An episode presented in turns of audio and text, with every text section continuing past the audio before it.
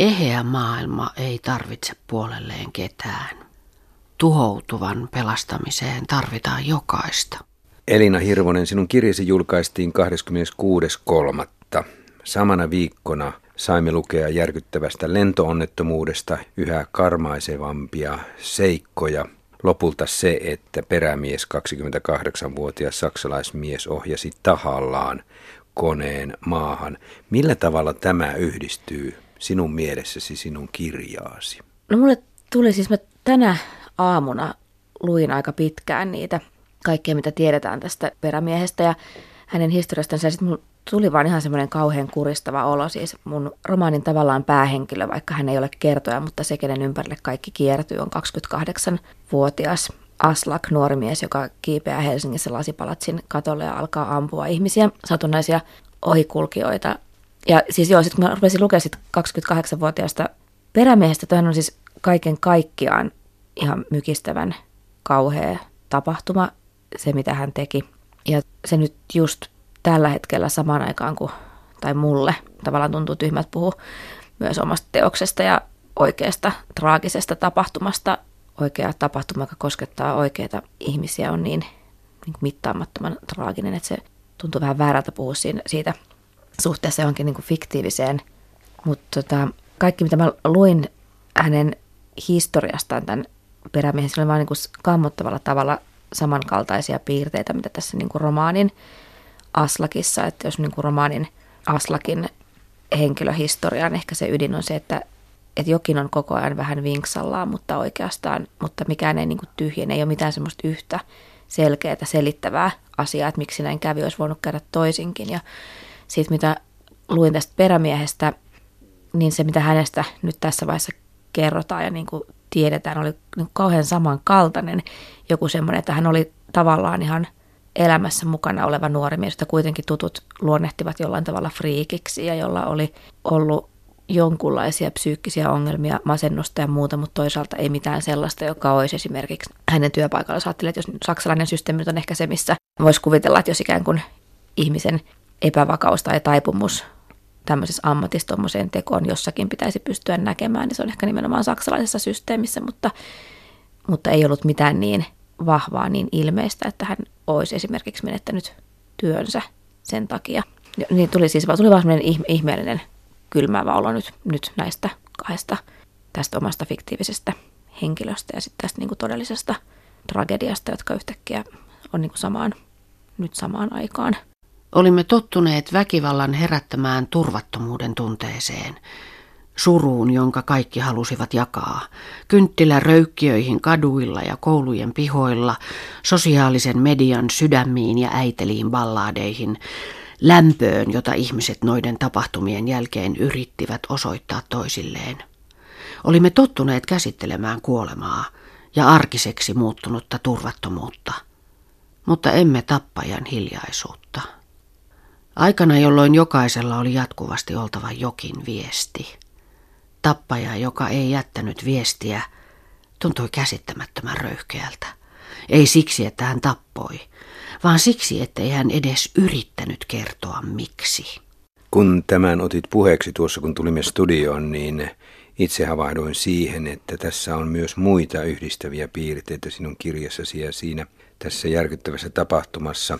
Kirjoitat tässä Kun aika loppuu -romaanissasi siitä, kuinka eräs nainen tekee metrossa väkivaltaisen teon, ampuu 3, mutta ei jätä mitään viestiä jälkeensä. Nythän samaa tapahtuu tässä saksalaisessa lentoonnettomuudessa, että perämieheltä ei ole jäänyt mitään viestiä, miksi hän tekee. Tämä jää selittämättä. Joo, tämä romaani sijoittuu siis lähitulevaisuuteen noin 20 vuoden päähän tästä ja se ajatus siitä ikään kuin luon siinä, en mitään varsinaista niin kuin dystopiaa, mutta aikaa, jolloin tietyt, ehkä nyt tässä hetkessä läsnä olevat asiat on hieman kärjistyneet siitä, mitä ne on nyt. Ja yksi niin kuin ajatus siitä ajasta on just se, että tuommoiset niin kuin satunnaiset, käsittämättömät väkivallan teot eurooppalaisissakin kaupungeissa ovat lisääntyneet syistä, joita voidaan etsiä, mutta joita ei kuitenkaan niin kuin kunnolla tiedetä. Ja siihen liittyen tässä oli tämä sisätarina naisesta, joka tappoi satunnaisia ihmisiä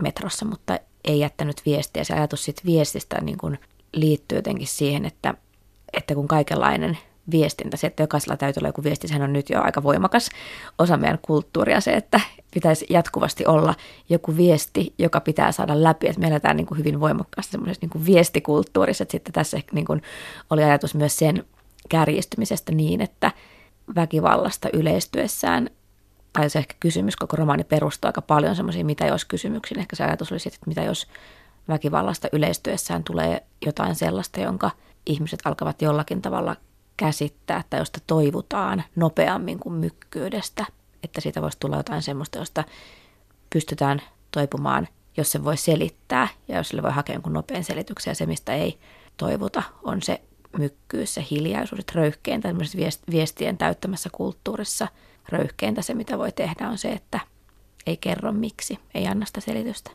Vuosi sitten nuori nainen, ehkä samanikäinen kuin nämä tytöt, ampui 3 ihmistä Helsingin metrossa.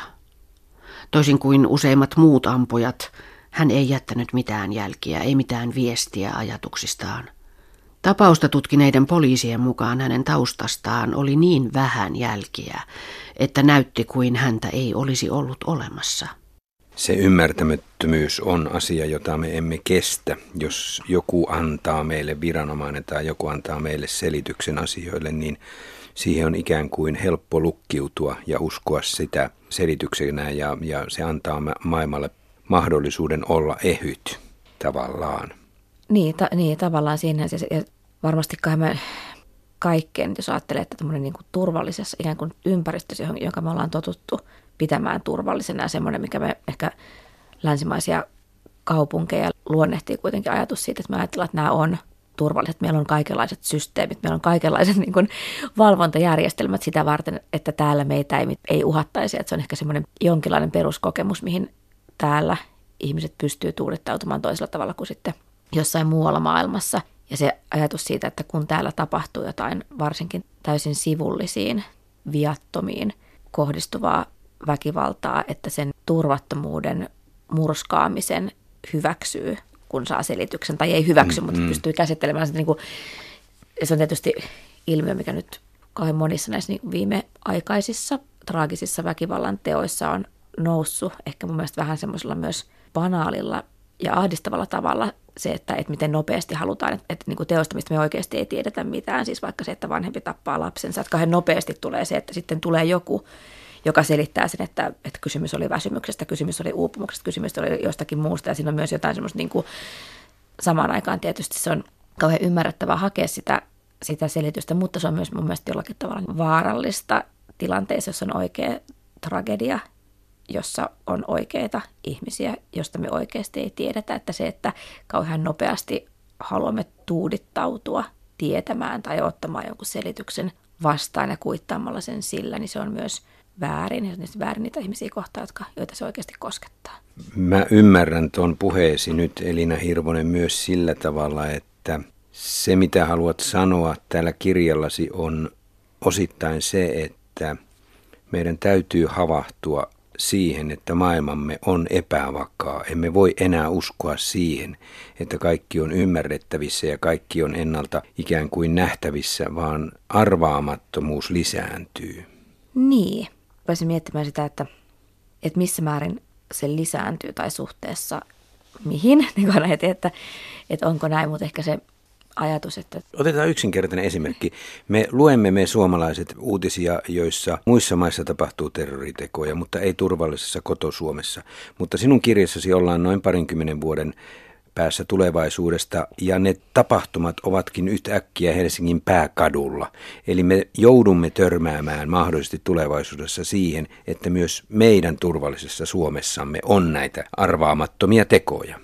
Niin, ihan varmasti on, ja tavallaan tietysti niin kuin Suomessa ensimmäiset koulusurmat ja myyrmanni on ollut niitä, joiden kohdalla jouduttiin jo törmäämään siihen, ja jouduttiin törmäämään siihen niin kuin elämään myös sen käsittämättömyyden kanssa. Sellaisen turvattomuuden, jota ei voida niin kuin kapseloida, jota ei voida siirtää pois. Semmoisen ehkä jonkun niin kuin ihmisen mielen haurauden, joka saattaa purkautua käsittämättöminä, hyvin traagisina tekoina. Tavalla, mihin toki liittyy myös ehkä se, että mitä enemmän on niin kuin malleja tietyn kaltaisille teoille, että sitä enemmän niitä myös tehdään. Ja joku siis sellainen, että traaginen absurdius siinä, että miten sattumavarasta se voi olla, että joku ihminen päätyy tekemään hirvittävän teon, tai että hän ei päätyisi, että hän päätyisikin tekemään jotakin muuta, että hänen elämänsä menisikin toisille urille, miten pienestä se voi olla kiinni. Ja jotenkin ympäristössä, että jossa mitä enemmän malleja semmoisille teoille on, mitä helpompaa se on, niin sitä enemmän sitä myös tapahtuu. Ja että se on joku sellainen turvattomuus, jota ei voi torjua, niin kuin, jota ei myöskään voi selittää pois, jota ei voi tyhjentää, jota ei voi millään ihanalla yhdellä helpottavalla selityksellä poistaa, että miten sen kanssa eletään. Kyllähän koulusurmat jo meidät havahduttivat siihen, mutta kun ajatellaan niitä, niin eikö koulusurmat olleet yhtenä pienenä aiheena, joka laittoi tämän romaanin sinulla liikkeelle? Joo, siis ihan ehkä alun perin tämä romaani, tai mulla oikeastaan kaikki romaanit alkaa aina jostakin kuvasta, ihan siis semmoisesta niin kuin visuaalisesta kuvasta. Ja tämän romaanin ensimmäinen kuva oli äiti, joka on yksin ja saa tietää, että hänen aikuinen lapsensa on tehnyt jotain pahaa. Ja kyllä sen kuvan taustalla oli varmaan se, että ihan tosi kauan, siis niin kuin jo vuosien ajan, että kun olen lukenut uutisia koulusurmista tai muista tämmöisistä niin kuin nuoren ihmisen tekemistä joukkosurmista, niin mä olen aina ajatellut ensimmäisenä tosi paljon niitä tekijöiden vanhempia ja sitä suunnatonta yksinäisyyttä, mikä siihen rooliin, että se on ehkä yksinäisin rooli, jonka ihminen voi saada tilanteessa, jossa, että jos ajattelee, että on surua, jota voi jakaa, että se uhrin vanhempien ja läheisten suru kaikessa kauheudessaan on semmoinen, jonka voi myös jakaa, sen voi kertoa muille. Se on jotenkin ymmärrettävää, muut voivat tukea siinä, mutta ainakin se ajatus, mikä mulla on, että se niin kuin tekijän vanhemman suru, koska siihen sisältyy niin paljon syyllisyyttä, niin paljon, niin raskas paino siitä, että on itse kasvattanut ihmisen, joka tekee jotain semmoista, loputtomat kysymykset, että miksi, niin se on myös semmoinen suru, jota on varmasti kaikkein vaikea jakaa kenenkään kanssa. Ja se on ollut se kuva, se ensimmäinen kuva, joka tässä oli, ja sitten tuli kuva tästä pojasta katolla. Ja se, että se laajeni, tuli muita kuvia siitä, että kysymys ei olekaan vain yksittäisestä teosta, vaan niin kuin laajemmasta tekojen joukosta, että poika onkin osa paljon suurempaa verkostoa, ja että taustalla on myös suuremmat ympäröivään maailmaan liittyvät motiivit, että ne alkoi pikkuhiljaa tulla mukaan. Mennään ihan kohta näihin henkilöihin tarkemmin, että kuulijatkin saavat käsityksen siitä, ketkä nämä päähenkilöt tässä ovat, mutta kun sä kirjoitat erässä, mielestäni kirjan tärkeimmässä lauseessa, eheä maailma ei tarvitse puolelleen ketään, tuhoutuvan pelastamiseen tarvitaan jokaista. Tämä lause oli monessa mielessä minulle tärkeä. Se oli ensinnäkin kaunis ja se kuvastaa, tässä kiteytyy sinun kirjasi aika lailla hyvin, mutta sitten kun sitä ryhdyin miettimään, niin aloin miettiä näitä päähenkilöitä, heidän omaa perhettään, heidän omaa sisäistä maailmaansa, missä he kuvittelivat ainakin elävänsä ja sitä maailmaa, mikä oli heidän ympärillään, miten rikki lyöty se ympäröivä maailma oli ja miten rikki lyötyjä he ihmiset jo sinänsä oli ja miten rikkonaiseksi ajautunut tämä ydinperhe oli. Lähdetään käymään, Elina Hirvonen, nyt tällä tavalla tätä perheasetelmaa läpi, koska vaikka tässä on tämä laaja ilmastonmuutoksen maailmanlaajuinen kehys ja sitten siinä on tämä verkostoitunut joukko, joka ryhtyy ampumaan ihmisiä, niin siltikin tämä on myös hyvin intiimi perheen muutoksen kuvaus. Ja aloitetaan mieluummin siitä päästä. Rakastan Aavaa tietysti ja ihailen häntä, mutta ihailu ei ole niin puhdasta kuin haluaisin. Aava on parempi versio minusta. Hän tekee tärkeitä töitä ympäri maailmaa ja elää elämää, jota minä vuosien ajan ajattelin vielä joskus eläväni. Aava ei joudu neuvottelemaan ratkaisuistaan kenenkään kanssa, eikä tiedä miltä tuntuu, kun intohimo hiipuu. Hän saa kotiin tultuaan sulkea oven ja olla hiljaa. Hän saa lähteä aina kun haluaa ja surra yksin omia surujaan. Tässä on siis 58-vuotias Laura, äiti, joka on valveutunut ja puhuu ilmastonmuutosten vaarallisuudesta yliopistossa. Ja hän jo vaatii ihmisiä muuttamaan elämäntapojaan. Hänellä on aviomies Erik, arkkitehti, joka on myös sillä tavalla sosiaalinen ja valveutunut, että hän suunnittelee sellaisia kestäviä ratkaisuja ja ehkä ympäristöllekin turvallisia ratkaisuja. Heillä on tytär Aava, joka on kouluttanut itsensä lääkäriksi ja toimii Somaliassa lääkärinä ja auttaa siellä köyhiä ja vähäosaisia. Ja sitten on poika Aslak, joka syrjäytyy nuorena tietyistä syistä. Tässä perheessä näyttäisi kaikki olevan hyvin. Ja siellä kirjassa on eräs kohta, joka on minulle hyvin kaunis. Voitko kuvitella, mikä se kohtauksista olisi? Apua! Hyvin vaikea tietysti kuvitella, mikä sulle sieltä nousee. Itse pidän ehkä perheen hyvän, kauniin yhteyden sitä kuvaavista kohtauksista kauhean paljon siitä, missä Aslak ja äiti Laura keskustelee kuolemasta. Aslak kysyy, mistä kuolema tulee, mutta se ei ole se. Se ei ole se. No sit mun täytyy kyllä kysyä, että mikä se on. Piirrokset selkään.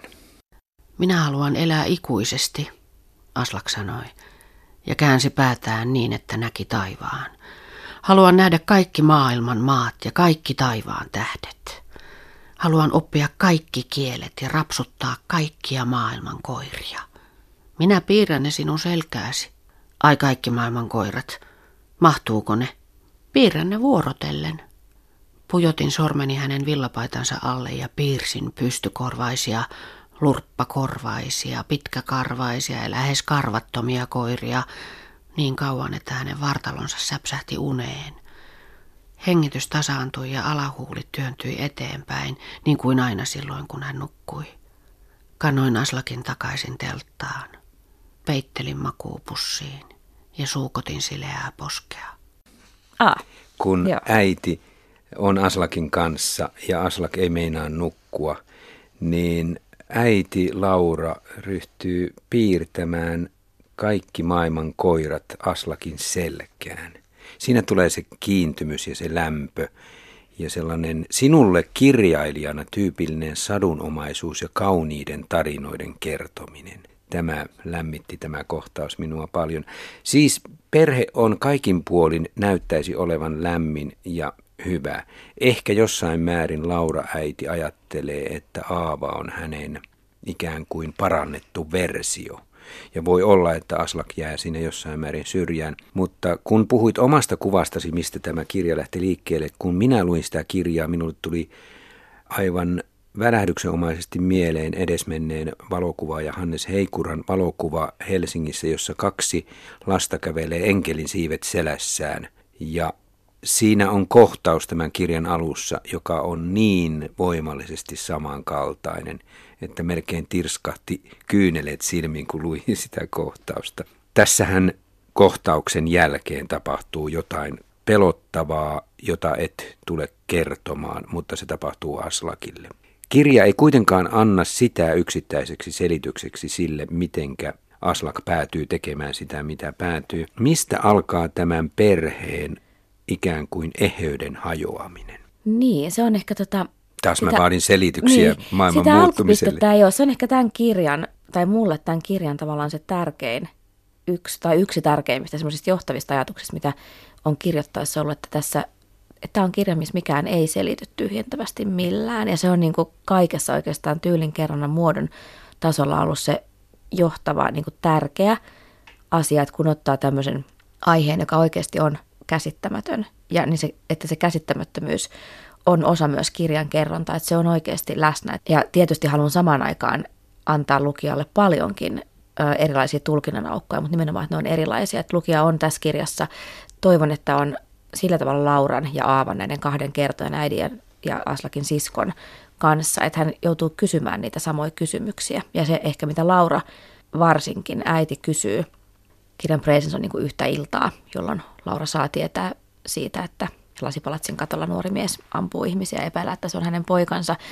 Ja tästä illasta alkaa Lauran loputtomien kysymysten vyöry, josta hän tietää, että, että se ei tule koskaan päättymään, että hän joutuu kysymään, mutta mitään yhtä vastausta ei ole. Ja se oli mulle kauhean tärkeä kirjoittaa perhe, joka on monella tavalla tosi tavallinen perhe. Perhe, missä ei ole sellaista suurta tragediaa, josta voisi kaivaa sen selityksen tai joka jotenkin niin kuin tyhjentää sitä ahaa, että koska oli jotain hirveätä, niin kävi näin, vaan ehkä perhe, jossa on semmoisia, mä ajattelen, että siinä on semmoisia pieniä tragedioita, joita on kaikissa perheissä, joita on kaikilla ihmisillä sen takia, että me olemme niin kuin monimutkaisia ja hauraita. Ja se, että monimutkaiset ja hauraat ihmiset muodostavat perheen ja alkavat kasvattaa lapsia, että siihen väistämättä sisältyy hirvittävä määrä ristiriitoja, pieniä tragedioita, vääryyttä, syyllisyyttä ja sitten rakkautta, parhaassa tapauksessa paljon rakkautta, huonommassa tapauksessa ei. Ja tämä on perhe, jossa on myös rakkautta, josta rakkautta on koko ajan. Siinä on rakkautta ja hyvää tahtoa, mutta eri syistä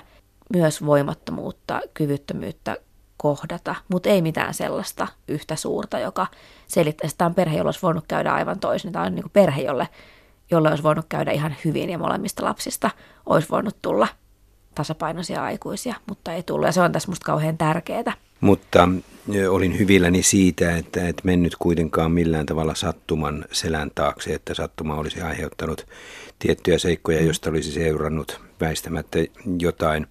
Se, mitä Aslakille tapahtui, jossain määrin ehkä oli sitä, mutta sitä ei voi sieltä kautta itse lukija ymmärtää. Kylmyyttä tai etäisyyttähän tuossa perheessä sisällä oli sekä Lauran että Eerikin aviopuolisoiden välillä ja Aavan suhteessa omaan äitiinsä. Niin, oli etäisyyttä. Siitäkin mä ajattelin, että se ei ollut sellaista kaiken nielevää lopullista etäisyyttä, vaan ehkä oli etäisiä jaksoja. Että oli jaksoja, jolloin mitkä enemmän sellaisia myös sellaista niin kuin elämään kuuluvaa etäisyyttä, mitä nyt välillä ihmisten välillä on. Että oli aikoja, jolloin Laura ja Erik oli kaukana toisistaan ja Lauralla oli myös oma suhteensa muualla ja niin kuin semmoisia aikoja, missä molemmat ehkä voimakkaasti kyseenalaisti sen, niin kuin, että mitä kaikki yhteiset unelmat tai että oliko niitä. Mutta mä ajattelin, että sekin kaikki oli sellaista, joka ei suoraan, josta ei voi johtaa mitään. Että siellä oli myös se niin kuin läheisyyden kunnioituksen pyrkimys, että ne oli niin kuin ristiriitaisia tunteita tai samaan aikaan tapahtuvia, mikä on musta ehkä semmoinen myös, että sellaistahan kai elämä on, että samaan aikaan on aika moneen suuntaan vieviä tunteita ja voi olla suurta rakkautta ja suurta julmuutta niin kuin hyvinkin lähellä. Ja sitten samoin se Aavan etäisyys ja ehkä semmoinen niin kuin kiukku äitiään kohtaan, jota oli siis, että hän koki, että maailmanparantaja äiti, niin kuin jossakin määrin, että äidin suuret unelmat paremmasta maailmasta nieli äitiä niin paljon, että hän ei ollut läsnä. Niin mä ajattelin, että sekin on semmoista, että niin se usein on. Uskoin, että jos me vain yrittäisimme kovasti, jos ponnistelisimme tarpeeksi ahkerasti, maailma voisi todella muuttua paremmaksi kaikille. Siinä vaiheessa lukiessa erässä kohdassa mietin, että laitatko tällaisen perheen ja maailman parantamisen vastakkain, mutta ei tämä kirja selity silläkään. Se olisi liian yksinkertaista ymmärtämistä tälle kirjallesi. Siellä on eräässä lauseessa sanaketju, joka menee lähelle erästä kappaletta.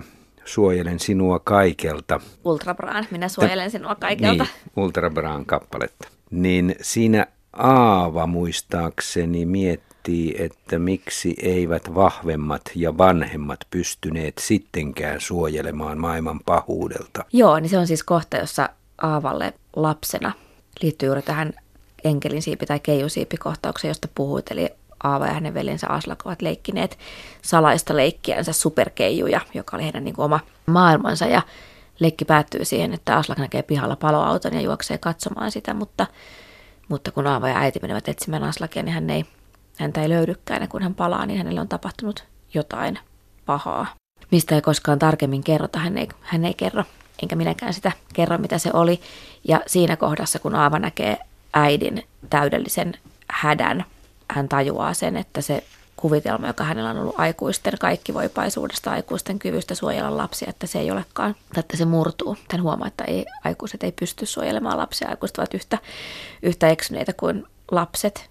Ja se on yksi mulle kauhean niin silleen rakas, tärkeä kohta sekä kirjan maailmassa Aavan kasvussa ja ehkä jossain semmoisessa ihmiskuvassa, mikä romaanissa on. Että mä ajattelin, että mulle yksi teema, mitä tämä mulle niin käsittelee, on joku semmoinen ihmisyyteen kuuluva hauraus, nimenomaan ihmisyyteen niin kuin hauraus, joka ei ole virhe, joka ei ole korjattavissa, joka ei ole selitettävissä, joka ei ole paikattavissa, vaan joka kuuluu ihmisyyteen, kaikkeen se niin kuin epävarmuus, heikkous, hauraus, jota ei voi korjata sillä, että me vaan niin kuin päätämme olla pontevia ja reippaita. Ja mä ajattelin, että tämä kertoo mulle kauhean paljon siitä, tämä kertoo ihmisen hauraudesta elämän keskellä. Ei niin, että se hauraus olisi paha asia, vaan että se on väistämätön asia.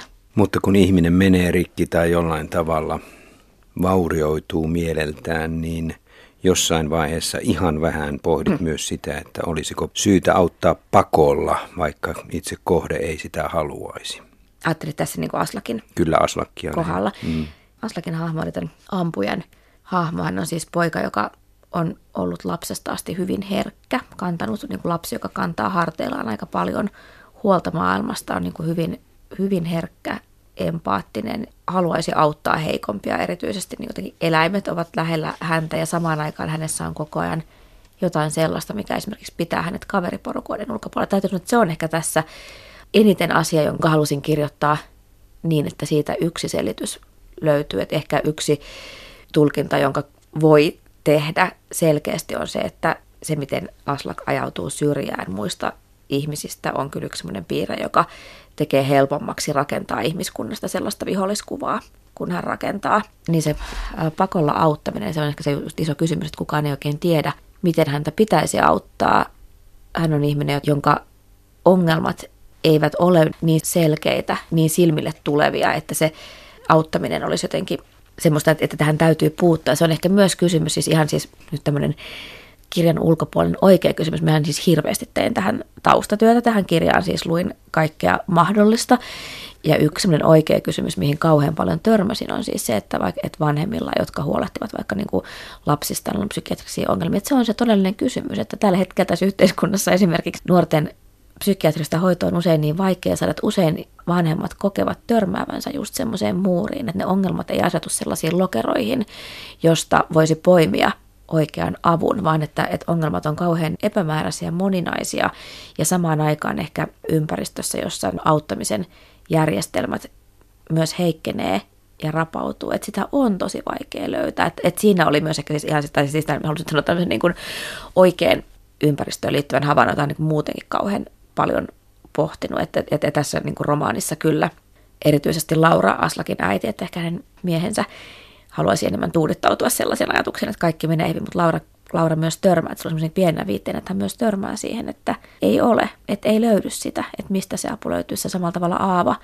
sisko tässä on kohta, missä Aava saa Aslakilta viestejä, josta hän huolestuu ja hän koittaa selvittää sitä, että mitä voisi tehdä ja vastaus on se, että ei oikein mitään. Ja nämä on sellaisia vastauksia, mitkä on tietoisesti halunnut ankkuroida olemassa olevaan todellisuuteen, että se on hyvin paljon myös se, missä elää ihmiset, jotka huolestuvat läheistensä puolesta, että ympäristön vastaus samaan aikaan, kun me halutaan löytää se selitys, me halutaan niin kuin aina, että on se joku, että no mitä tässä olisi, kuka on väärässä ja kuka on vastuus, mutta samaan aikaan se niin kuin konkreettinen tilanne on se, että aika usein vastaus on se, että ei ole oikein mitään, ei ole mitään oikeaa paikkaa, ei ole oikein ketään. Siis sinun kirjasihan jättää enemmän kysymyksiä kuin tarjoaisi nimenomaan selitysmallia sille, että lukija ymmärtäisi, miksi tässä tarinassa tapahtuu niin kuin tapahtuu. Tämä jättää hyvin paljon kysymysmerkkiä. Mitä tällaisen tarinan kertominen on vaatinut kieleltä? Millä tyylillä sitä halusit kirjoittaa? Koska tämä on minulle ainakin lukijana aika tärkeä tämän kirjan osalta. Mulle kieli ja tyyli on kirjallisuudessa, tai siis kaikessa taiteessa niin kuin keskeistä tietysti, koska muuten jos kieli ei olisi keskeistä, niin voisin vaikka maalata kuvan tai jotain muuta. Ja sitten se, että kun lähtee tekemään kaunokirjallisuutta, joka on niin kuin kielen taidetta, niin se on kyllä se kaikkein keskeisin.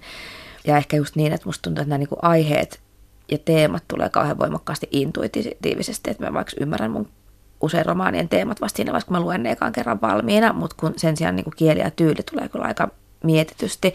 Tässä ehkä just tämä selittymättömyys on asia, mikä on myös kielen tasolla ja toisaalta toinen tärkeä kielellinen elementti on se, että niin kun halusin kirjoittaa kieltä, jossa on kauneutta ja toivoa. En halunnut kirjoittaa siis synkkää romaania, toivon, että ei myöskään ole synkkä tai toivoten, että halusin kirjoittaa kieleen semmoista niin kun valoa, läpäisevyyttä, kuulautta, yllättävää kauneutta, että en mahtipontista sentimentaalisuutta, tai siis no sitäkin aikaisemmissa versioissa saattoi olla, mutta se kyllä sitten niinku kustannustoimittajien kanssa karsittiin pois, mutta niin, että et kieleen jäi semmoista kuulautta, herkkyyttä, kauneutta, mutta myöskin, että niinku, et kielen tasolla, että et kielikään ei niinku alleviivaisi tai tarjoilisi mitään niinku selkeitä kuvia. Ja toisaalta tässä on sitten niinku toinen, mikä ehkä on niinku kielessä tärkeä, se on niinku rytmin vaihtelu, että tässä niinku tulee kahden eri tai oikeastaan kolmen eri kertoja näitä jaksoja ja sitten on tämmöisiä niin kuin kaupunkijaksoja, missä mä ajattelin, että jos niin kuin olisi jotenkin kamera, joka sitten yhtäkkiä nousee sinne kaupungin ylle ja näkee paljon laajemmin ja että siinä vaihtuu myös kieli lempeämmäksi, että mä ajattelin, että on niin kuin silmä, joka nousee, että on hetkiä, jolloin ollaan Lauran tai Aavan kanssa ja siinä yksityisessä hiljaisessa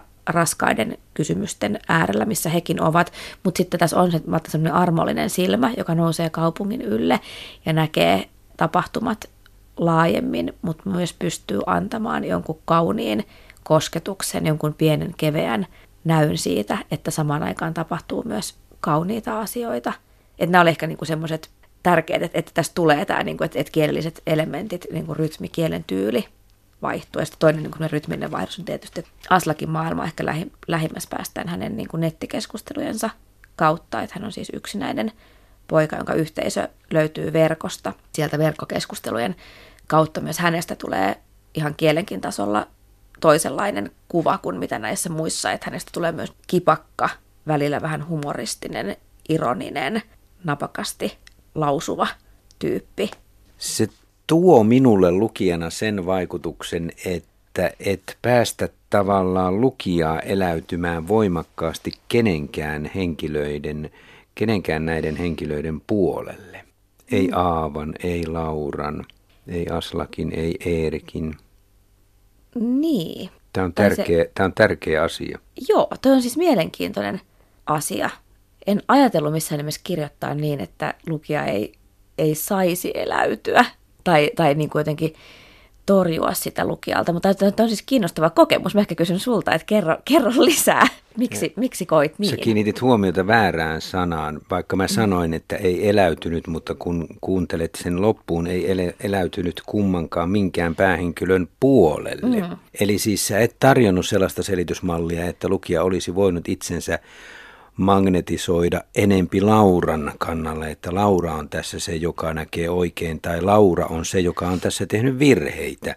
Siis ei ollut välineitä lukijalle ikään kuin mennä kenenkään ihmisen lähelle seisomaan, että minä uskon sinua, sinun näkökulmasi tähän asiaan on yhtä lähellä kuin minulla tässä tarinassa, joka jättää lukijalle tavallaan aika paljon sitten aukkoja ja ilmaa ja sen tiedän, olet sanonutkin, että se on hyvä, sä oot kirjoittanut tähän kirjaan tarkoituksella aukkoja.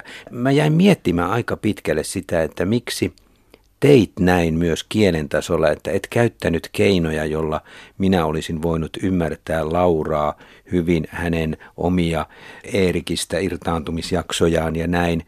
Ne tulivat minulle vähän lievänä yllätyksenä, miksi Laura tällaisia tarvitsee, miksi hän lähtee tällaiseen. Mutta sekään ei selittänyt auki Lauraa. Ei, ja se on ehkä se, niin, ei ja se on ehkä se ollut se, tai mä samaan aikaan halusin kirjoittaa henkilöt, jotka kaikki olisi ymmärrettäviä, mutta ei tyhjentymättömiä, tai ymmärrettäviä, mutta ei just auki selitettyjä, ja joiden niin kuin kaikkien näkökulmat olisi myös tietyllä tavalla yhtä tosia ja yhtä niin kuin hukassa olevia.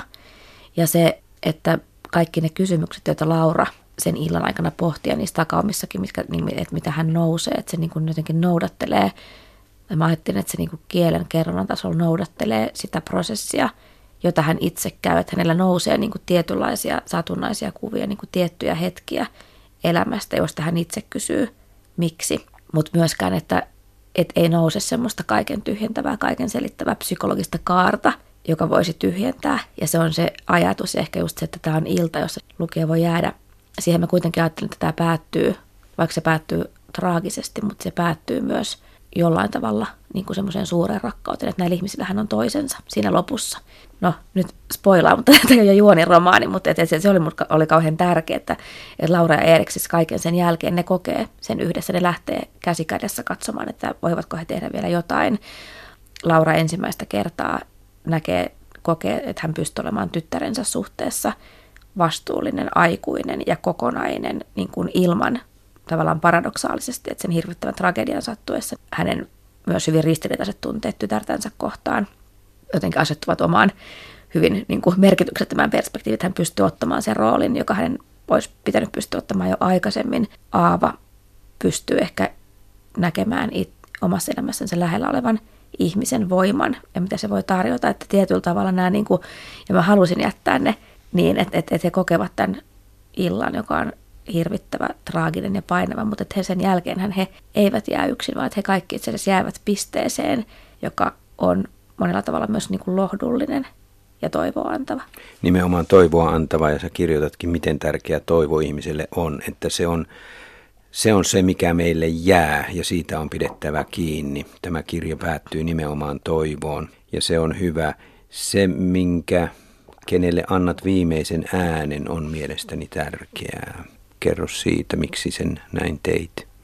Aivan viimeinen ääni, joka on mielestäni jopa vähän tsehovilainen ajatus, niin kuin tsehovilainen ajatus työn merkityksestä siirrettynä huomattavasti toiveikkaampaan sävyyn, ja tavallaan niin kuin, ja vaikka ympäristö on siis edelleenkin tässä romaanissa parin vuosikymmenen jälkeen yhä sotaa käyvä Somalia ja Mogadishu, ja siinä niin, kirja jää siihen, että Aava tarttuu siihen, mitä hänen ympärillään on, eli ihmiset, jotka pystyy ja päättää tehdä koko ajan töitä, huolimatta siitä, että he elävät vuosikymmenien ajan sotaa käyneessä ja niin kuin yhä sodan repimässä maassa, että he pystyvät tai joutuvat tekemään koko ajan sen päätöksen, että täytyy jatkaa töitä, ei voi tehdä mitään muuta, ja Aava liittyy heihin tämän niin kuin oman tragedian jälkeen. Ja se on mulle kauhean tärkeä, tuo romaanin loppu on mulle kauhean tärkeä, ehkä se, ja se koko se, että tässä on se Aavan maailma ja se Somalian maailma ehkä just rinnakkaisena tarinana sille, että kun on